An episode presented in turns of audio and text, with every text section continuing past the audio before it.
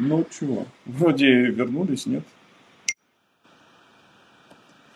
Так, проверка, проверка интернета. Вроде вернулись. Что у нас говорят? Что у нас говорит? Ну, я не знаю. Что у нас говорит uh, YouTube? Uh, можно потом склеить, перезалить, и они все равно... Да, ты сделал, ты сделал Go Live? Uh, да, да, они должны быть сейчас Go Live. И... Я не вижу никого, там просто никто не знает. Ну ладно, да, значит будем без зрителей. А мы потом склеим, выложим. И все Погоди, равно будет микрофон хорошо. нету. Делай микрофон. А, мигнул.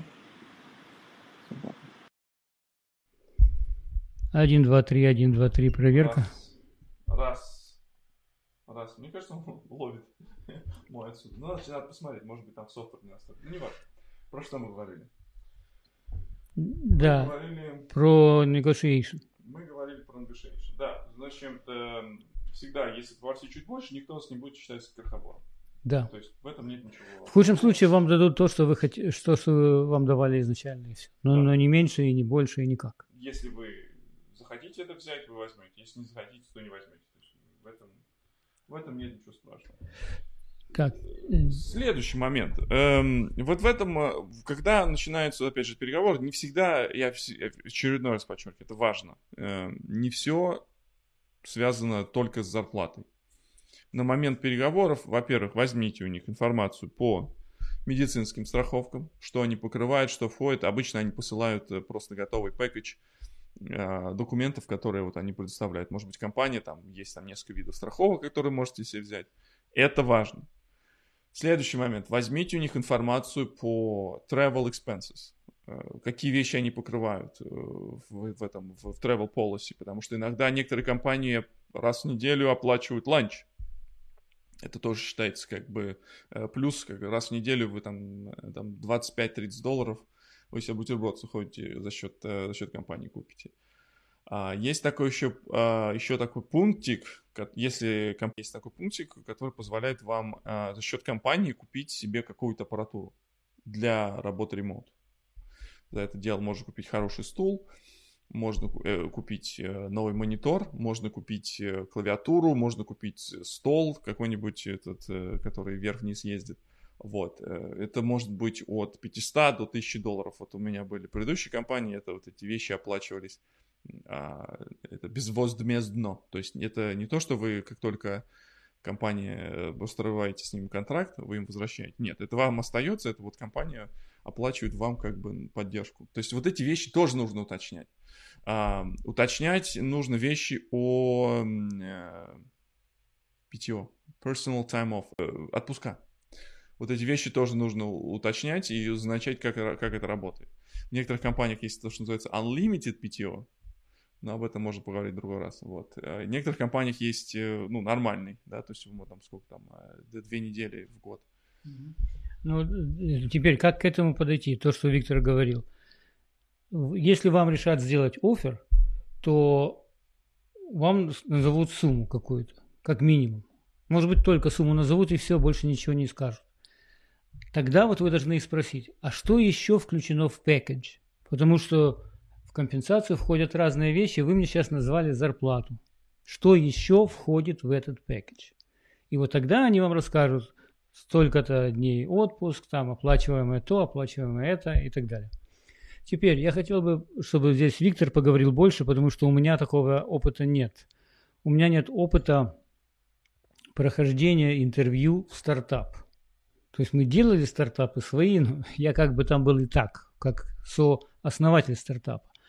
Но, Рабинович, а вы член партии? да, нет, я мозг партии. Вот, так же. Да. Так вот, э, специфика оплаты в стартапах. Вот тут я хотел бы, чтобы Виктор рассказал, потому что в стартапах э, компенсация может состоять из суммы X, из зарплаты, а потом из э, еще чего-то, из опционов. Вот пусть Виктор расскажет, расскажи, пожалуйста, как это все работает. Значит, работает это, да. Э, Когда мы говорим про компенсацию, здесь входит целый пакет. Обычно в стартапах подразумевается так, что сравнить, например, с каким-то большим банком, уже таким established, да, по зарплатам они могут и не потягаться. То есть зарплата программиста в банке и зарплата программиста в банке может быть разная. И причем может быть там достаточно значительно разная. Причина в этом простая. Стартап пытается строить э, новый бизнес, пытаются использовать какие-то новые, придумывать новые идеи, да, и они поэтому э, лимитированы в тех там, финансах, как, например, могут э, в, в банках, например. А, поэтому стартапы используют другой механизм, так сказать, поощрения, что вот вы сейчас, а, мы вам платим вот такую зарплату, но в случае успеха есть не нулевая возможность получить э, немножечко от, э, как бы, стать совладельцем компании, да, то есть что такое опцион? Опцион это такой контракт, который обеспечит вам а, возможность покупки акций по определенной, по определенной сумме. То есть, когда вы начинаете, то, что называется strike price, они говорят, вот, вот по этому strike price у вас будет возможность выкупить вот эти вот аукционы и сделать из них shares. Ну, тут э, желательно рассказать все-таки более детально, что это значит. Любая компания, которая создается, они имеют право выпустить свои акции. Даже частная компания. Вот если я, допустим, организую свою корпорацию, Яка Fine Incorporated, к примеру, я, это делается через бухгалтера, бухгалтер все оформит, мне придет такой пакет – такая папка с печатью, и, в, и кроме того, там будут такие листы специальные, они, из которых можно сделать ценные бумаги. Это вариант, когда если ты вообще один. Но в любом случае, там любая компания может сказать, мы выпускаем 10 тысяч акций. Эти акции, может быть, могут стоить zero, вообще ничего. Эта компания никому не известна и никому не нужны твои акции, но они есть. И вот когда э, человек приходит, компания может ему пообещать, у нас сейчас есть 10 тысяч акций, мы тебе дадим 10 из них. Эти акции сегодня, Виктор, ничего не стоят, говорит ему тот, кто его берет на работу. Но если ты проработаешь 5 лет, если у нас произойдет будет все хорошо, как мы надеемся, exit strategy у нас есть, что нас кто-то купит или инвесторы вложат деньги в нас, тогда вот эти 10 шерств и будут стоить денег. Сколько мы не знаем. Хочешь рисковать? Пожалуйста. И тогда получается, что зарплата Виктора будет состоять из зарплаты, которую он будет получать постоянно, base salary, плюс вот этот опцион, который может никогда не выстрелить, и в этом плане Виктор рискует, правильно? Да, да, все правильно. То есть здесь э, получается high risk, high reward. Это может быть в дальнейшем получится следующий Uber, ну да, с Uber тоже интересная история, а, или там следующий какой-нибудь э, там Apple и так далее, тому подобное, какие-то следующие большие компании но... А, а может и не получиться. Может не получиться.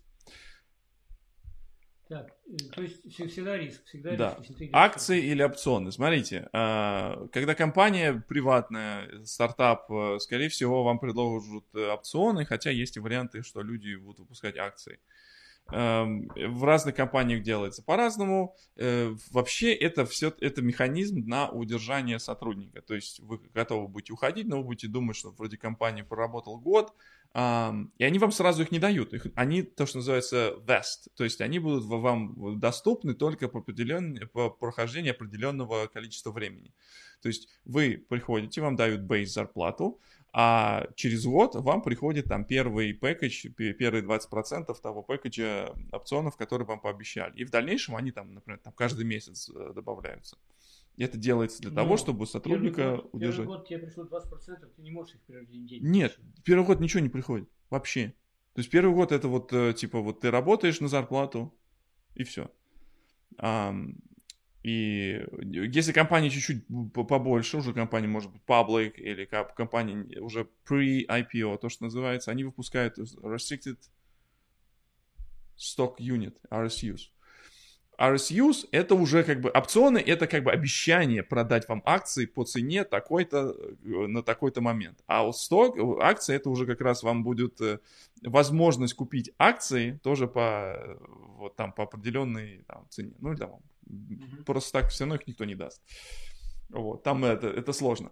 Вот. Um, есть другие, опять же, варианты всяких э, улучшений своей, своего благосостояния. Опять же, вот, я уже говорил, там есть sign-in бонус, э, всякие так, такие вещи. В некоторых компаниях э, приняты денежные бонусы после... Э, тихо, тихо, дверь, дверь, дверь, дверь. Сейчас, она сейчас ударит нам по камере. Вот. А, есть другие варианты, например, получать бонусы, там, год прошел, э, хороший год прошел, это очень сильно принято там у sales, э, да, там, закрыли квартал хорошо, подняли денег, вот вам денежный бонус. То есть есть...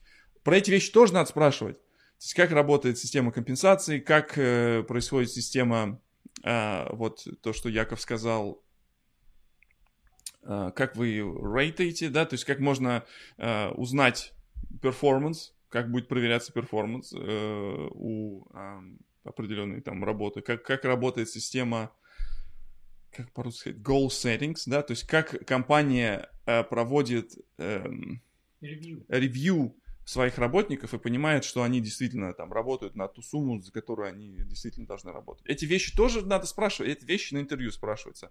И, например, в некоторых компаниях могут вам дать были такие случаи, много знакомых, которые вот шли в большие хедж-фонды. Есть один, одна там, большая контора и в Нью-Йорке, и в Чикаго, много денег платят. Но они тебя упахивают там в два года, и ты потом не можешь, как это... Выгораешь. Выгораешь, уходишь и ищешь себе спокойное какое-то место, где ты спокойно, но зарплата у тебя будет даже меньше, и ты рад. Ты знаешь, что как бы... Да. Давай я сейчас отвечу на вопрос. Давайте. Султан спрашивает, в чем психология интерьера забагрить сотрудника на поменьше? Они же обычно не хозяева фирмы. К чему им эти торги плюс-минус 10-20%, если они могут платить и все плюс 50%? Дело в том, что это разные люди. Я могу вам сказать, как, как один из хозяев компании, когда мы проводим интервью, раньше я проводил интервью сам, а сейчас мы просим провести технические какие-то интервью наших ребят, которые хорошо разбираются технически, они не знают вообще о том, какая зарплата может быть вам предложена. Его попросили провести техническое интервью, сделать технический evaluation ваших skills. И все. После этого он нам рассказывает, или email пишет, или просто пишет, что да, этот сильный парень, то есть было бы неплохо его иметь в нашей компании. Он отвечает блестяще, или наоборот, он в этом разделе плавал. И тогда вот допустим, у нас есть там э, Вася Сидоров, которому я доверяю. Он у нас давно работает, и если Вася сказал, что ты хорош, то ты действительно хорош. Я, как хозяин компании, знаю, что у меня есть вакансия, и я хочу получить человека, который будет иметь такие скиллы и будет у меня работать. Я всегда думаю о том, что я не хочу ему давать поменьше, потому что он уйдет. Если я вижу, что это пришел сильный парень, то я с удовольствием ему дам побольше, но чтобы он никуда от меня не ушел. А человек, который вас интервьюирует, не знает, сколько ему будет дано. Более того, когда он уже устроится, я ему дам, может быть, как вы говорите, намного больше, этот человек все равно не узнает, насколько. Может получиться так, что человек, который его интервьюирует, получает меньше, чем человек, которого мы возьмем. Такое тоже может быть. Но это разные люди. И ваша задача всегда выступить как можно лучше. А насколько вы выступили, вы все равно не оцените себя, вам это расскажут. Да. И еще у Султана есть такой комментарий. Э, ведь недовольный, видно продолжение первого вопроса, ведь недовольный своей зарплатой сотрудник не будет стараться хорошо работать. Не будете, мы вас уволим. То есть это, это очень просто. Это очень просто. У нас крайне редко были ошибки, но чтобы вы понимали, что вы, не, вы меня никогда не накажете. Я могу попасть. Я могу попасть и потратить на вас там два месяца зарплаты вашей, пока, пока я пойму, что вы филоните и вы недовольны, потому что вам не дали эту сумму. Я вас уволю, и все. Мне потерять ваши два месяца зарплаты, которые я вам уже заплатил, дешевле, чем с вами продолжать работать, видя, что вы не хотите у меня работать и сочкуете. И, и уже стали, как говорится, на тропу войны – и будете искать все равно дальше работу. Да-да-да, это такой важный момент э, с точки зрения вот э, довольно-недовольной зарплаты. Если вы приняли вот этот уже офер, соглашаетесь работать, shut the fuck up и работай. Yeah. Дальше докажи. Дальше возвращаемся к пункту номер один. И как уже э, сказать, что какая моя цена. Вы дальше вы работаете. Опять же, это относится и к тому, когда вы назвали вот эту баснословную сумму, которая космическая, и вам ее дали. И поэтому вы должны потом, вы просто начинаете работать так, что они понимают, что действительно человек стоит своих денег. И это ваша задача показать не только на интервью, но и показать это в, в вашей работе. А, И э, как, если вы будете работать хорошо, это если, опять же, мы, мы подразумеваем, что у нас более-менее нормальные условия, у нас нет каких-то там ну, как вот есть компании, где там, там вот люди рассказывают, они там несчастные, их там постоянно притесняют, э, начальники что-то от них хотят, токсичные отношения, вот это вот все. То есть мы, вот эти вещи, это все нюансы, это все происходит, возможно, это есть, но мы рассматриваем такую ситуацию, когда как бы все нормально. Нормальная контора, нормально работаете, нормально получаете. Ну, на самом деле, я скажу больше, у нас в Штатах это бывает крайне редко, чтобы кто-то кого-то гнобил просто так. И давайте от, ответим еще на вопрос Ингр спрашивает. Какие могут быть оценки дружного коллектива и хорошей внутренней культуры, особенно удаленной работы? Попросить почитать внутренний чат? Очень не, я, если честно, я не думаю, почему я вам должен давать читать внутренний чат. А я, Кто я... вы вообще такой? Вы хотите ко мне устроиться на работу? Вы мне нужны или я вам нужен? Это я вот здесь слышу специфику рынков, перегретых рынков, скажем, Украина, Россия – где за программистами бегают. В Штатах не бегают за программистами. В Штатах программисты бегают за работой. Ну, может, не бегают, а ходят медленно и печально. Но я не кланяюсь вам многие. Вы ко мне пришли, и вы э, хотите у меня работать. Давать вам читать внутренние чаты, э, понимаете, не, не вы меня выбираете, хотя, может быть, и вы меня выбираете. А у меня есть противоположное. Но я, короче говоря, не дал бы вам читать внутренние чаты. Приди, посмотри, понравится. Я говорю вам, что у нас хороший дружный коллектив, сильные ребята работают. Ты мне не веришь? Ну, не веришь. Ну, значит, мы не сработаемся, значит. Вот так. Обычно это так и есть. Но у Виктора свое мнение. Да. Значит, э, в, во времена э, интернета и вот этого всего, всеобщего social media есть достаточно много ресурсов, достаточно таких credible, да, где можно найти информацию о, о культуре компании. Есть э, ресурс, например, Glassdoor, очень популярный, где можно всегда пойти и почитать. Э, есть определенная информация доступна бесплатно. Если вы возьмете у них подписку, у вас будет более такой обширный Э, способ посмотреть. Также можно взять расширенную подписку в LinkedIn и тоже посмотреть по о чем пишут сотрудники компании внутри. Там вы мы смотрим, нашли компанию в LinkedIn, посмотрели, что это происходит. Следующий момент. Если вас это интересует, про дружный коллектив, вы всегда можете спросить. Помните, что интервью это не только вас интервьюируют, но и вы тоже интервьюируете. Вы должны посмотреть, подходите вы этой компании, потому что некоторых, вот кажется, типа дружный коллектив, они тут все те самые ходят с цветочками и танцуют за ручку на этот самый. Может быть, для кого-то это не, не подойдет. Например, там для меня, может быть, это покажется немножечко странно каким-то образом, да. Если э, вот, э, вот такое, потому что есть вот, например, какая-то компания в этом, а, в, Нью, эм, в Коннектикуте такой тоже большой hedge fund, чуть ли не секта, Two Sigma. Большие эти самые. То есть там тоже много денег платят, но там, э, считай, уже такие те самые, слежка за, за за работниками и все такое. Поэтому все эти вещи доступны, и вы это можете спрашивать. Вы, вы, это, вы эти вещи можете спросить. Да, но вы можете спрашивать еще как.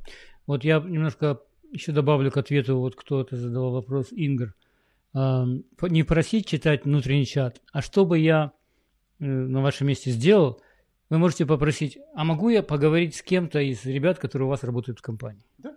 Не чат, не чат читать внутренний, а вот у вас работает Вася Форточкин. Пожалуйста, вот это не проблема. Я даю вам его телефон, разговаривайте с ним, о чем хотите, пусть он вам рассказывает все, что он хочет про компанию, и если вы мне не верите, то поверьте, может быть, ему. Угу. Дальше. Ингр пишет, недавно в новостях проскакивало, отдают приоритет сотруднику без опыта. Это возможно? Отвечаю, у нас в Штатах невозможно. Невозможно. Это может быть крайняя какая-то ситуация, когда просто у человека, у работодателя нет денег. Ему, у него очень ограниченный бюджет, и только в этом случае берут человека без опыта. Но, как правило, это надо быть просто ненормальным, чтобы брать человека без опыта. Либо это надо быть очень крупной компанией, у которой есть программа, так называемый rotation, когда они берут после колледжа на два года, каждые 3-4 месяца они rotate, они человека ставят на другую работу. Это, это возможно. Что-то типа internship, да. Ну а просто так брать человека в небольшую компанию или в стартап, нет. Мы брали э, детей, людей с институтов, они у нас работали, например, 3, 4, 5 месяцев, они делали какую-то фичу, да, то есть они смотрели, то есть у них было все, все как нормально. Потом они уходили, и некоторые возвращались, и мы их радостно брали, потому что были хорошие инженеры. То есть есть такая возможность у некоторых компаний. Вот мы, мы были, а, я говорю про Confluent, мы когда росли, у нас появилось специальное как раз подразделение, которое именно смотрело на институты, да, там, ну, там Стэнфорд какой-нибудь, там UCLA, такие вот э, технические институты, которые там на той стороне э, можно было взять э, людей, ну, чтобы им, грубо говоря, не платить за переезд и все такое, да, чтобы они были локал более-менее. Вот, и приходили работать, вот такое возможно. А, если без опыта, это будет совсем entry-level какая-то позиция за, ну, не то, что за, за, за этот самый, за плошку не, супа. Непонятно зачем. Да. Еще раз говорю, если компания политика такая делать, э, делать, давать возможность выпускникам колледжей пару лет покрутиться и понять, что они хотят, да, а иначе нет. Да. Так, Иван спрашивает, а как определить, что контора нормальная? Ну, мы уже сказали. Читайте интернет и как бы сарафанное радио, пообщайтесь с людьми, найдите людей в LinkedIn, которые работают в этой конторе. Найдите людей, которые работали в этой конторе и спросите, почему они ушли. Если было что-то плохое, вам расскажут. Это нет ничего плохого. Яков, знаком ли вы с Nest.js? Как относитесь к этому фреймворку? Я не помню. Что-то такое знакомое, но никак не отношусь. И, как это? Дней, дней без нового JavaScript фреймворка Zero, да? Ну, сейчас вроде совсем так. Не знаю. Ну, да. Не знаю, мне не очень интересно. Понимаете, в какой-то момент в какой-то момент уже все равно какой фреймворк, и вы просто пользуетесь тем, который лучше всего подходит для этой задачи. Поэтому Сначала э, определите, какую задачу вы решаете, а потом выберите какой-нибудь из популярных, и на этом надо закончить. А, есть этот Nest.js, а еще Next.js есть. Есть еще Next.js, да. Ингер спрашивает, может так быть, что на собеседовании все супер, а в работе ужас? И наоборот, на интервью натянутые улыбки, а в работе норм. Конечно, может быть, потому что интервью проводит один человек. Этот человек может быть угрюмый, может быть интроверт, он может очень не любить проводить интервью, а его заставили, а он был вообще посредине важного какого-то спринта, э, спринта и так далее. И тут пришли вы, и вы видите, как ему тошно вообще с вами разговаривать. Он не хочет этого. Поэтому персоналити не имеет никакого значения. И ни в коем случае нельзя судить о компании по тому человеку, который вас интервьюирует. Вы, вы можете его вообще никогда видеть не будете, этого человека. А вы подумаете, раз он такой, все такие? Нет. Он такой. Ну, это, опять же, наверное, luxury больших компаний, потому что зачастую, например, в Гугле не обязательно ты можешь быть интервьюированным человеком, с которым ты будешь работать. Вот это работает. А вот в маленьких компаниях, скорее всего, ты будешь интервьюироваться либо с менеджерами, либо командой, которые непосредственно нанимают.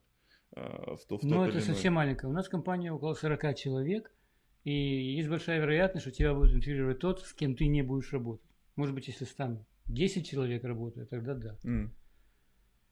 Так, что еще Султан спрашивает? А, это нет, это они между собой. Так, что еще ты хотел рассказать по поводу negotiation? И, и вообще давайте так скажем.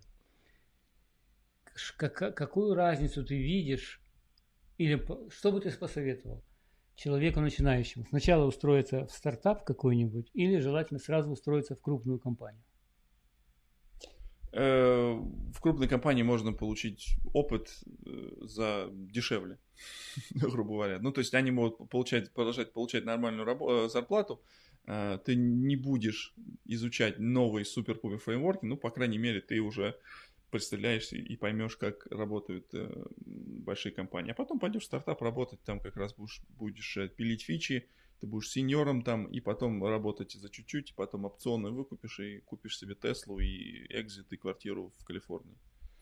Но я э, по-другому, по-другому еще я бы сказал тоже, что если вы человек начинающий, то легче выжить в крупной компании. Да. В крупной компании, скорее всего, вам дадут какое-то узкое направление – спрос э, более щадящий, не надо все знать и все уметь, и не надо быстро переключаться, что называется context switching. То есть сейчас я сисадмин, а сейчас мне надо что-то там настроить в database не работает, а сейчас мне надо программировать на JavaScript. Это режим стартапа. You have to wear different hats. Разные шляпы, как говорится, носить. Или еще выражение есть to be the jack of all trades, то есть уметь все. Это вариант жесткий, но это зависит от человека, от вас. Некоторые любят, люди любят это. Они любят, знаешь, чтобы тебя сбросили с лодки, и тогда ты научишься плавать. А некоторые хотят взять уроки плавания и научиться плавать медленно и спокойно. Поэтому крупной компании легче выжить, меньше вероятность, что тебя уволят. Uh-huh. И, но и количество skills, technical skills, которые ты получишь за промежуток времени, в стартапе выше чем, чем в крупной компании. Да, здесь, здесь нужно помнить о такой момент. Если вы строите себе карьерную какую-то будущее себе, да, представляете, вот то, что вот все говорят, типа, как вы видите через пять лет, это не шутка, это на самом деле вы должны себе представлять. Если вы не будете себе представлять, что вы хотите от своей жизни через пять лет, вы так и будете вот болтаться непонятно чем. Поэтому, если вы понимаете, что вот сейчас там два года в банке, вы на это... Опять же, банки бывают разные, да? Бывают большие и неповоротливые, а бывают новые современные стартап-банки тоже. А, электронные банки и все такое.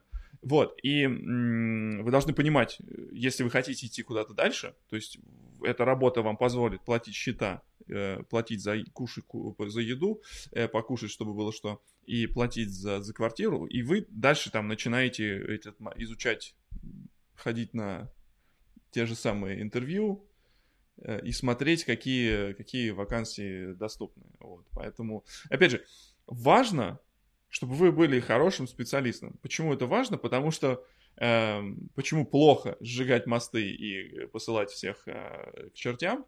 Потому что земля круглая, вы всегда можете попросить референс. Вот в некоторых компаниях просят референс. Вот вы пришли, запросили свои, это самое, сколько сейчас э, модно просить в, в стартапах, не знаю, они говорят, хорошо, нам э, пришлите пару референсов с ваших прошлых работ. Мы хотим с вашим прошлым менеджером пообщаться. А вы его нахрен послали. То есть и у вас получается что? Кто, кто вам позвонит? Кому они позвонят, чтобы, чтобы понять, что действительно это работает. Нетворк работает. Стройте нетворк. В, в больших банках есть тоже возможность... А может, вам в банке понравится. Есть же возможность как это, горизонтальной миграции. То есть не обязательно идти из одной компании в другую. Может быть, возможность будет в другом отделе. Познакомьтесь с HR, э, следите за апдейтами, познакомьтесь с другими людьми. Это, это построение нетворка, это тоже работа. Программирование никуда не уйдет. Э, что у нас вопросики в чатике? Ингр спрашивает, до какого уровня компании при приеме на работу можно пообщаться с руководителем? Как правило, это руководитель, это менеджер того человека, кто вас интервьюирует. С ним еще можно пообщаться, да. а дальше уже, наверное, высоковато. Иван спрашивает, а за какими специалистами в США бегают? За такими, как Виктор. Специалисты по DevRel. Но это за такими, как Виктор. Это люди, у которые... Это определенная порода людей, как вы видите. Их выводят специальные бридеры. Это люди, которые знают, что утром стулья, вечером деньги. Это самый главный ваш закон. Если вы начнете, если ты мне не заплатишь, я тебе не сделаю, ваша карьера будет всегда слабенькая. А если вы будете человеком, который я сделаю и надеюсь, что ты мне заплатишь, в Штатах это работает, мне кажется. Вы скажете, у нас обманут, аферисты. Я не знаю, как у вас, у нас работает. Надо отдавать. Отдавать, надо хорошо работать, и эм, потом network, компенсация network, будет. Network, и нетворк, да. Network. Так, дальше. ОФИ пишет. Добрый день, я достаточно неплохо трудоустроен в России – и есть какой-то страх выходить на международный рынок, плюс везде нужно, чтобы у тебя уже было разрешение на работу в стране работодателя. Скажите, как правильно подойти к поиску работы за рубежом? Я бы сделал следующее. Я бы начал с того, что я бы устроился в консалтинговую компанию, у которой есть проекты для зарубежного клиента. Есть очень многие крупные аутсорсеры, вы знаете все, э, их все имена в своей стране. У них уже давно связи с зарубежными клиентами. Они вас помещают в команду зарубежной компании. Когда вы начнете работать в таком режиме, во-первых, вы сможете себя лучше оценить, какой у вас уровень сегодня. Я вообще не знаю, например, что за требования, э, если человек живет в России и компания российская. Я, вообще, я просто не знаю, какие там отношения, что считается сильным уровнем, что не сильным. Ну, я понимаю, конечно, Яндекс это международная компания, там будет наверняка сильный уровень. А если какая-то отдельно взятая которая, не знаю. Так вот, попав в такую крупную контору, которая работает на зарубежных клиентов, вы увидите, как это работает, вы себя оцените, может быть, вы что-то где-то подтянете, а потом, может быть, в этой компании есть возможность перевода внутри компании, там по визе L1, например, называется перевод внутри компании. Если в этой компании есть офисы за рубежом в какой-то стране, вот, то особенно сейчас relocation идет массовый из России, они вам могут, может быть, и помогут сделать relocate в другую страну. Поэтому ищите крупную компанию, у которой есть офисы за границей. Ты что-то хочешь по-другому ответить? Нет, э, все так. Либо конкретно общаться с людьми, общаться с компаниями э, в LinkedIn, опять же, смотреть, какая компания вас интересует. Ну, должна проводиться работа по этому поводу, да. Но вот вариант с э, внутренним relocation ом, он Почему он проще? Потому что там зачастую это вы не будете не первый человек, который такое делает. Компания, если большая международная, то, скорее всего, они это уже делают. Эм, и да, с, с текущей ситуацией на рынке труда э, в мире и, и с ситуацией в мире, и с происходящими всеми событиями, которые сейчас происходят, э, многие компании действительно понимают важность сотрудников, с которыми они работали. У меня знакомый работал в Accenture, это большая международная консалтинговая компания.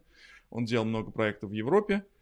А, Accenture из России ушла э, по причине войны, им предложили э, переехать в Германию и продолжить работать на проектах. Вот, вот такой тоже вариант э, возможен. Э, в, в прошлом, возможно, это заняло бы дольше времени, судя в текущих ситуациях, заняло времени достаточно быстро, и э, как бы все это, все это работает. Ответь Андрею. Андрей спрашивает, как относитесь к whiteboarding интервью? Обожаю мое любимое, мое любимое. А, я, для меня это просто, э, э, опять же, важно понимать вот этот принцип постоянных тренировок. Если вы на это whiteboard видите и представляете waterboard, если вы понимаете, о чем я, то действительно вам удачи в этом не видать. Но если вы тренируетесь с этим, если вы постоянно с ней работаете, с ней на «ты», для вас это будет лучший инструмент, который вы можете э, использовать на интервью. Когда люди увидят, когда вы порхаете вокруг этого whiteboard, э, вы, вы победите любую, любую панель э, интервьюеров. У меня э, это выработалось как профессиональное качество, потому что я работал много лет э, в консалтенции. И для меня любимый инструмент был whiteboard. Вместо того, чтобы на пальцах объяснять вам что-то, давайте вашу вот эту проблему мы сейчас будем рисовать и будем решать эти проблемы. Во-первых, это поможет вам визуализировать, и чтобы вы все оказались на the same page в, в этой комнате. Во-вторых, это поможет э, людям понять, что вы их услышали, что вы тоже на on the same page. И в-третьих, это поможет э, найти вот этот solution, который э, они э, не ищут. Поэтому я очень люблю, учитесь, это отличный инструмент, э, highly recommend, 10, 10 of 10. Я еще хочу сказать, вы, может, может, вы волнуетесь очень еще потому, что вы боитесь, что вы не знаете, вы не помните название каких-то функций, классов или чего-то. А как вы будете на whiteboard это все рисовать прямо э, без компьютеров, без гугла и так далее? Вы этого не боитесь, потому что оценивается ваша логика. И вы можете говорить прямо, вот здесь, в этот момент, я знаю, что мне нужна там какая-то функция, которая это что-то посчитает, но я ее не помню. Но, естественно, я ее погуглю, и через секунду я буду ее знать. То есть не бойтесь того, что вы, вы должны написать прямо код, который без багов будет компилироваться. Нет. Нет. Но показать, что вы не боитесь этого, что вы понимаете и правильный подход у вас есть, этого достаточно обычно. Иван пишет, а как смотрят на опыт работы в ГОС? Я не знаю, как у вас в Штатах, э, федеральные всякие конторы, обычно там хуже специалисты в целом, потому что там меньше спрос, там люди работают за бенефиты, за пенсии, легче устроиться, и э, ГОС это не плюс, а минус, я считаю. Ну, для, если вы смотрите как бы иммиграционную, до ГОСа вам далеко. Это 10 лет, чтобы попасть в ГОС, э, ГОС э, потому что вам требуется клиренс, там требуется, клиренсу требуется citizenship, то есть об этом не думайте пока. можно, можно работать на какую-нибудь э, там большую компанию, которая, например, э, обслуживает ГОСов, такое возможно. Поэтому там вы там что-то какой-то код пишете, но с ними общаются все равно люди, у которых есть клиренс, у которых есть uh, уровень доступа. То есть не все так просто, но да, такое тоже возможно. Ну, еще один, я думаю, это будет последний вопрос на сегодня. Андрей пишет. Из России сейчас по L1B очень сложно уехать, это виза. Э, так как посольство США не работает, многие работодатели не берутся, особенно если это не аутсорс. А в аутсорсе это работа за копейки, плюс крепостное право, пока грин-карты нет, я думаю. Вот мне не нравится ваше отношение, Андрей. Да. Понимаете, вы используете слова крепостное право, вы еще могли написать работать на галерах, как это у вас обычно любится писать.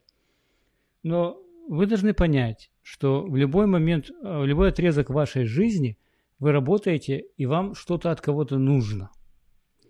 Этим людям может быть что-то нужно от вас. И всегда есть какой-то баланс между тем, что нужно вам, и тем, что нужно им.